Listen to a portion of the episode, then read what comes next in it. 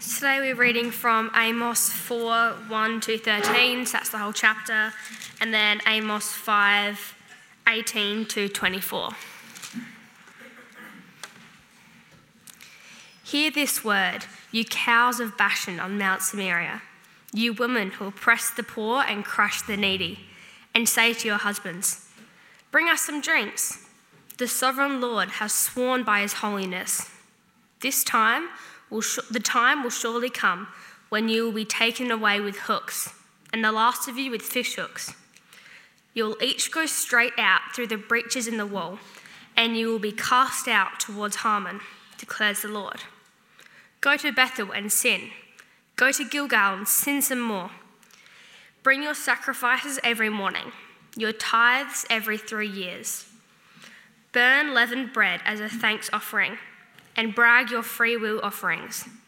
Boast about them, you Israelites, for this is what you love to do, declares the sovereign Lord. I gave you empty stomachs in every city and, a, and lack of bread in every town, yet you have not returned to me, declares the Lord. I also withheld rain from you when the harvest was still three months away. I sent rain on one town, but withheld it from another. One field had rain, the other had none, and dried up. People staggered from town to town for water, but did not get enough to drink. Yet you have not returned to me, declares the Lord. Many times I struck your gardens and vineyards, destroying them with blight and mildew. Locusts devoured your fig and olive trees, yet you have not returned to me, declares the Lord. I sent plagues among you as I did in Egypt. I killed your young men with the sword among with your cap- captured horses.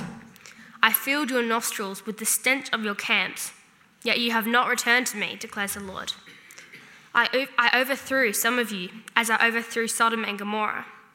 You were like a burning stick, snatched from the fire, yet you have not returned to me, declares the Lord.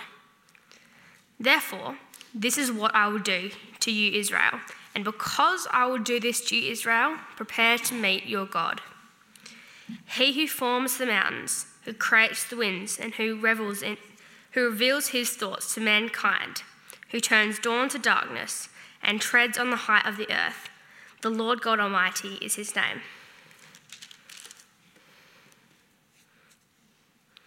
Woe to you who long for the day of the Lord.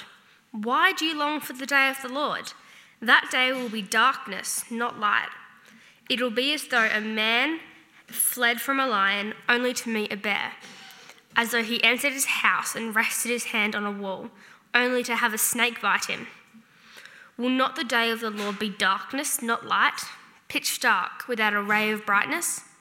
I hate, I despise your religious festivals. Your assemblies are a stench to me. Even though you bring me burnt offerings and grain offerings, I will not accept them. Though you bring ch- choice fellowship offerings, I will have no regard for them. Away with the noise of your songs. I will not listen to the music of your harps. Let justice roll on like a river, righteousness never like a falling stream. Like a never, yeah. Thank you. Thank you, Gemma. Let's pray. Father in heaven, um, give us humble hearts as we come and listen to you speak to us through the prophet Amos by your Holy Spirit. Thank you that your word is living, and thank you that it still speaks today. And Father, uh, give us a, softness of heart to you and a receptivity, an eagerness to listen and to amend our lives in Jesus' name. Amen. Well, in God's kindness, He's given us different types of literature in the Bible. He's given us narratives, which tell us what our spiritual story is. He's given us Psalms, which teach us about faith, Gospels, which teach us about Jesus, the letters, to show us how to be Christ's people together. And He's given us the prophets, the prophets, to keep us repentant. Amos was a prophet. And the prophets, Amos, Jeremiah, John the Baptist, they all get under your skin. They're not the sort of people that you'd willingly invite home to meet your parents. Not unless you wanted your parents' lives laid open and subject to blistering critique. Frederick Buechner, Presbyterian minister, once remarked the prophets were drunk on God, and in the presence of their terrible tipsiness, no one was ever comfortable. With a total lack of tact, they roared out against phoniness and corruption wherever they found them. The prophets unsettled the comfortable. They railed against the flab of spiritual arrogance. They railed against full blown sin and half baked arrogance. They didn't want friends, they wanted converts. They wanted people to swap sides, they wanted people to change their lives. When we come to Amos's opening words of chapter 4, we naturally recoil and we ask ourselves, why so harsh against Israel's women? I mean, he calls them cows of Bashan. My Bible has fat cows of Bashan because Bashan was so lush and fertile a place, their cows were always fat. So we have this image very plump Israelite women reclining on their couches, asking their husbands for drinks. Has you done that? No, don't put your hand up. Um, because since when, we wonder, was asking your husband for a drink such a heinous sin? Well, it isn't, except in Amos's day, it did illustrate a sense of entitlement, which itself illustrated something deeper, a deeper problem. Hear this, you words, hear this word, you cows of Bashan on Mount Samaria, you women who oppress the poor and who crush the needy. So here is a perverse selfishness, so selfish, so blind as to trample on other people without even battling, batting an eyelid, just sort of out of this insane sense of entitlement. Israel's rich and powerful women stomping on the poor, just not caring. They were mistresses of social injustice. And so Amos prophesies their downfall, being taken away into exile by hooks, as gruesome as that is.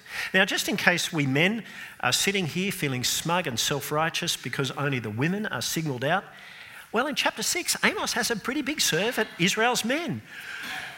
Woe to you who are complacent, who feel secure, you notable men. You lie on beds adorned with ivory and lounge on couches. You dine away on choice lamb and fattened calves. You strum away on your harps like David. You improvise on your musical instrument, instruments. You drink wine by the bowlful. You lose the finest lotions, but you do not grieve over the ruin of Joseph. Now, of course, we're not singling out any of our band members, are we? um, but these Israelite men, they're complacent. They are secure. They love their meat. They love relaxing. They love their music. They love their looks. But you do not grieve over the ruin of Joseph. Instead of Israel being a just society, their selfishness has made it unjust. And these harp strumming, meat loving, lotion wearing men couldn't care less. To which God will say, Away with the noise of your songs. I will not listen to the music of your hearts, but let justice roll on like a river, righteousness like a never failing stream. That's what he wants. What of us? Is there inequality in Australia? You bet there is. To take one example, just in the last 10 years, the real estate market, you may have noticed, has gone berserk. The younger people have missed out. The causes are complex, but one factor has to be this insane obsession by people in my generation and above, of adding property to property. Reducing the supply, driving up the price. This is the air we breathe. And we have been sucked in. Last I checked, you only need one house. You know, you can only live in one place. So Amos was harsh because they were selfish and they were spiritually shallow as well. That's why there's that sarcastic taunt go to Bethel and sin, go to Gilgal and sin yet more. Bethel and Gilgal were sites of, um, Israelite worship. So Amos tells them to go and go through your religious motions, go through that and sin. He's being sarcastic. Why does he say this? Because they're shallow. Burn your leavened bread as a thank offering. Leavened bread was express, expressly prohibited of being burnt in the Old Testament. But go ahead, burn it, but they'd made up this practice. Go ahead and burn it. Brag about your free will offerings. Boast about them because this is what you love to do. Their worship was superficial. And again, we need to look at ourselves. How much of us is here just going through the motions, honestly? Or do we come to worship the Lord? Do we come to listen to Him, to place ourselves with humble hearts under His word, to amend our lives, to be open to correction, and to receive His encouragement? Are we here for us? Are we here for the Lord? Israel was selfish, superficial, and hardened. So, if you've got your Bibles there, verses 6 to 10, even though they raise questions for us in chapter 5, we can hear the Lord's desperation. How does He make a people who are so shallow and so selfish love Him? You know, grace hasn't worked. What about discipline? Every parent disciplines their children for their own good, but guess what? No matter what the Lord does or how severe his discipline is, it doesn't work. Verse 6 I gave you empty stomachs in every city, yet you haven't returned to me. Verse 7 I also withheld rain from you, yet you haven't returned to me. Verse 9 Many times I struck your gardens and vineyards, you haven't returned to me. Verse 10 is more extreme. We can sense the Lord's frustration. I sent plagues among you, I killed your young men, yet you haven't returned to me. Not, not that the Lord's discipline was total, there's mercy there. I overthrew some of you. You were like a burning stick snatched from the fire, but yet you haven't returned to me. Now, friends, sometimes we have a view of God which says God is sovereign over the good things that happen but he cannot be sovereign over the bad things because that would make him out to be evil. Well, that's a very narrow view of the God of the Bible. Look, either he is sovereign or he's not. And as difficult as it is, the perspective of the Bible is that God is sovereign over everything that happens, good and bad. And yet, here we see that even the bad things that he brings have a purpose to them. They're there to stop us in our tracks. They are there to humble, cause us to humble ourselves. They, they are there that we would come back to Him. But Israel didn't. Israel wouldn't. When you think about her features selfish, uncaring, shallow, hardened they are all the features of a classic narcissist selfish, uncaring, shallow, hardened. How do you change a narcissist? Psychologists say that you can't. But psychologists are not the Lord. And so, to produce repentance in this very depraved people, now the Lord ratchets it up even further. Because the next step beyond famine, drought, and plague is meeting Him when that happens, not even a narcissist can ignore him. He who forms the mountains, who creates the wind, who reveals his thoughts to mankind, who turns dawn to darkness and treads the heights of the earth, the Lord Almighty is his name. No narcissist can stand up to that. Now, today, we ask ourselves what meaning should we give to natural and man made disasters that happen? So this week, just this week, we had the headlines Venice tourist bus plunge leaves 21 dead. 114 missing in flash floods in northeastern India. That was just this week. Well, in Jesus' day, the headlines read Pilate squashes rebel riot in temple. And 18 die in Siloam when tower falls. When disasters strike, what conclusions do you come to? Do you decide life is meaningless after all? Do you blame God and judge him as cruel?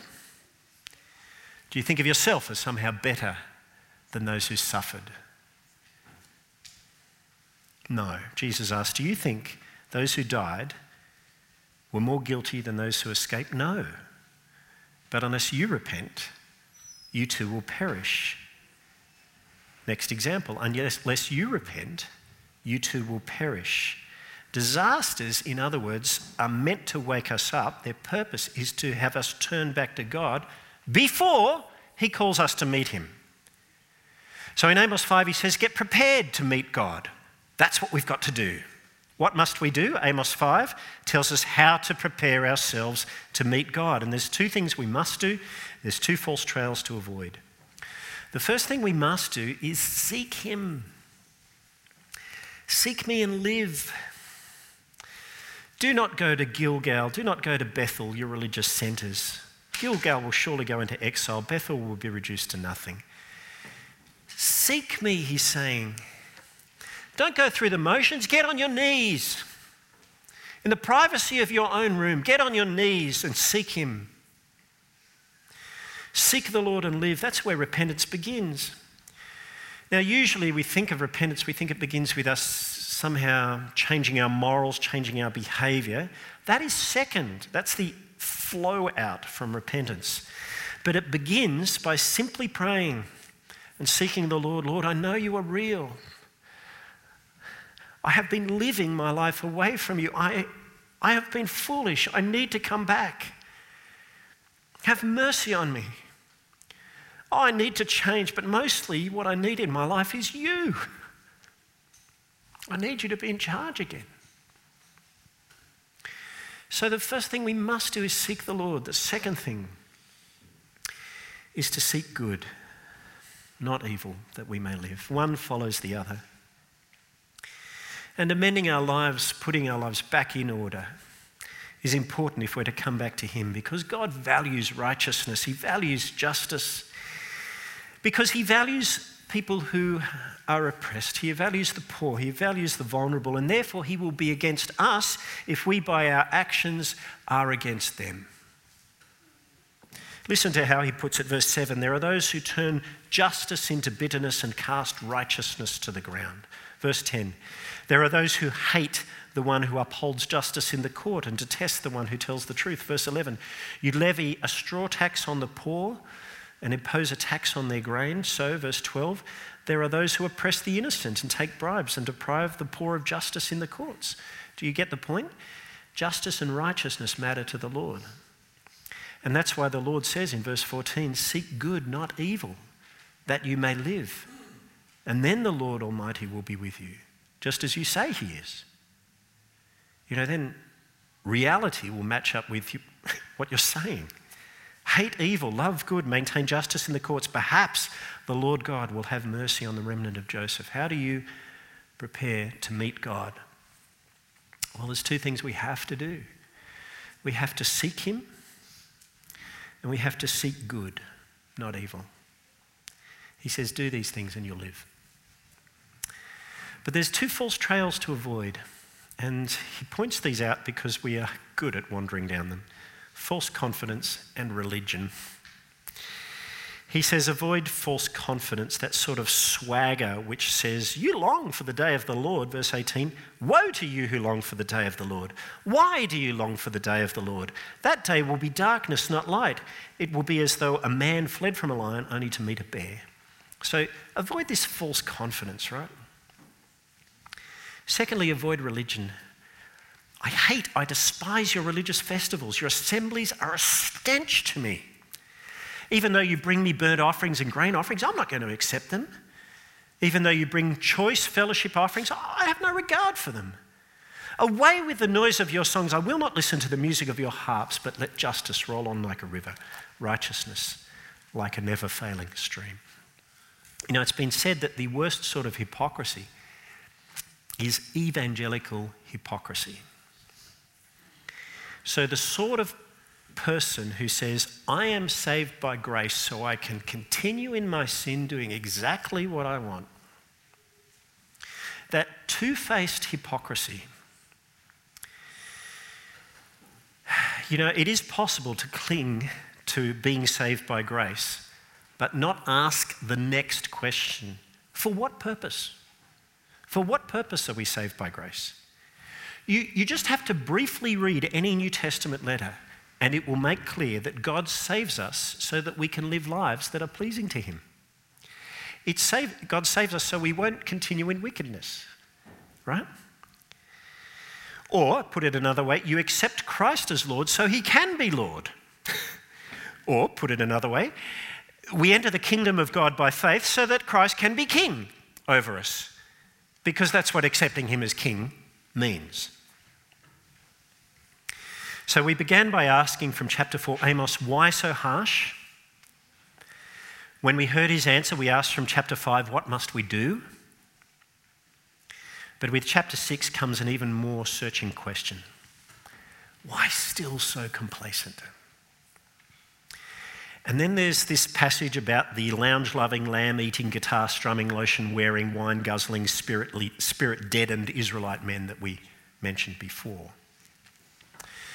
Now, that I think is the passage that gets closest to a cultural and spiritual critique of Adelaide Christianity. Um, you'll have heard the saying, pride comes before a fall. The corollary of that statement is that after pride comes a fall, and so here. Through Amos, his prophet, the Lord declares, you do not grieve over the ruin of Joseph, and therefore you will be among the first to go into exile. Your feasting and your lounging will end. The sovereign Lord has sworn by himself, the Lord Almighty declares, I abhor the pride of Jacob, I detest his fortresses, I will deliver up the city and everything in it. For the Lord has given the command, and he will smash the great house into pieces and the small house into bits. The point of all this is to say we cannot afford to be complacent by neglecting the need for our lives to be transformed, to value and to live out justice and righteousness. So, to the complacent, the questions come Do horses run on rocky crags? No. They run on grassy plains, don't they? Does one plough the sea with oxen? No. But you have turned justice into poison and the fruit of righteousness into bitterness. So he's saying you just can't ignore the need for justice and righteousness to be there. These are the two values that weave as a thread through these chapters. And in chapter 5, verse 24, the call goes out let justice roll on like a river, righteousness like a never failing stream. And so finally, point four let justice roll. We have to let it roll. Where does it begin? Well, it begins with each of us seeking God so that we can live. As to the question of how can we live, how can God enable us to live? How could God even give us confidence on the day of judgment? so that we might look forward to that day? The cross is the answer, isn't it? Paul explains it like this in Romans 3. God presented Christ as a sacrifice of atonement through the shedding of his blood to be received by faith. Now, notice this. He did this to dem- demonstrate his righteousness. Because, why? In his forbearance, he had left the sins committed beforehand unpunished. What he's saying is that in the time before Jesus, whenever God forgave someone, he did it without really ever punishing those sins as they should be punished. So his very righteousness demands that one day those sins be punished. And that happened at the cross. God's righteousness requires that those sins not be forgotten, but be dealt with, punished. And every time God forgave someone, he was putting on hold that time when those sins would somehow be dealt with. And that's why Jesus had to die. But then he, Paul goes on to say the same applies with us now too. God did it to demonstrate his righteousness at the present time, not just in the past, but at the present time, so as to be just and the one who justifies those who have faith in Jesus. What's he saying? He's saying that the two things that God values most, righteousness and justice, they are at play in the cross. Because when Amos, when God says in Amos, seek me and live, God's righteousness and justice still demand that the sins committed be punished. And yet he says, guess what? You can live. And the only way that will happen is God Himself taking on, on Himself the punishment in His Son at the cross. But that's only the first part. The next part is that when we put our faith in Jesus, God justifies us. He declares us righteous. That's justification. But then Christ's righteousness, which is ours through faith, it begins working itself out in our lives and transforms us. This is sanctification, all right? So if you've been following, you'll see where this leaves us. On an individual and societal level, we need to seek God and live. The two things that make our own lives work and society works, justice and righteousness, are the two things that we lack but which God has in abundance. And He calls us to come to Him, to seek Him at the place where justice and righteousness come together, and that's the cross. But then that key enables us, secondly, to be transformed, to seek good, not evil, and live. It's not like we're reforming ourselves. We come to Him and let Him reform us. This is what we're doing now. We come and let the cross influence everything we do. Now, it's topical, right? It's the moment. So let me just speak about the referendum next Saturday. Okay. This is a societal issue before us.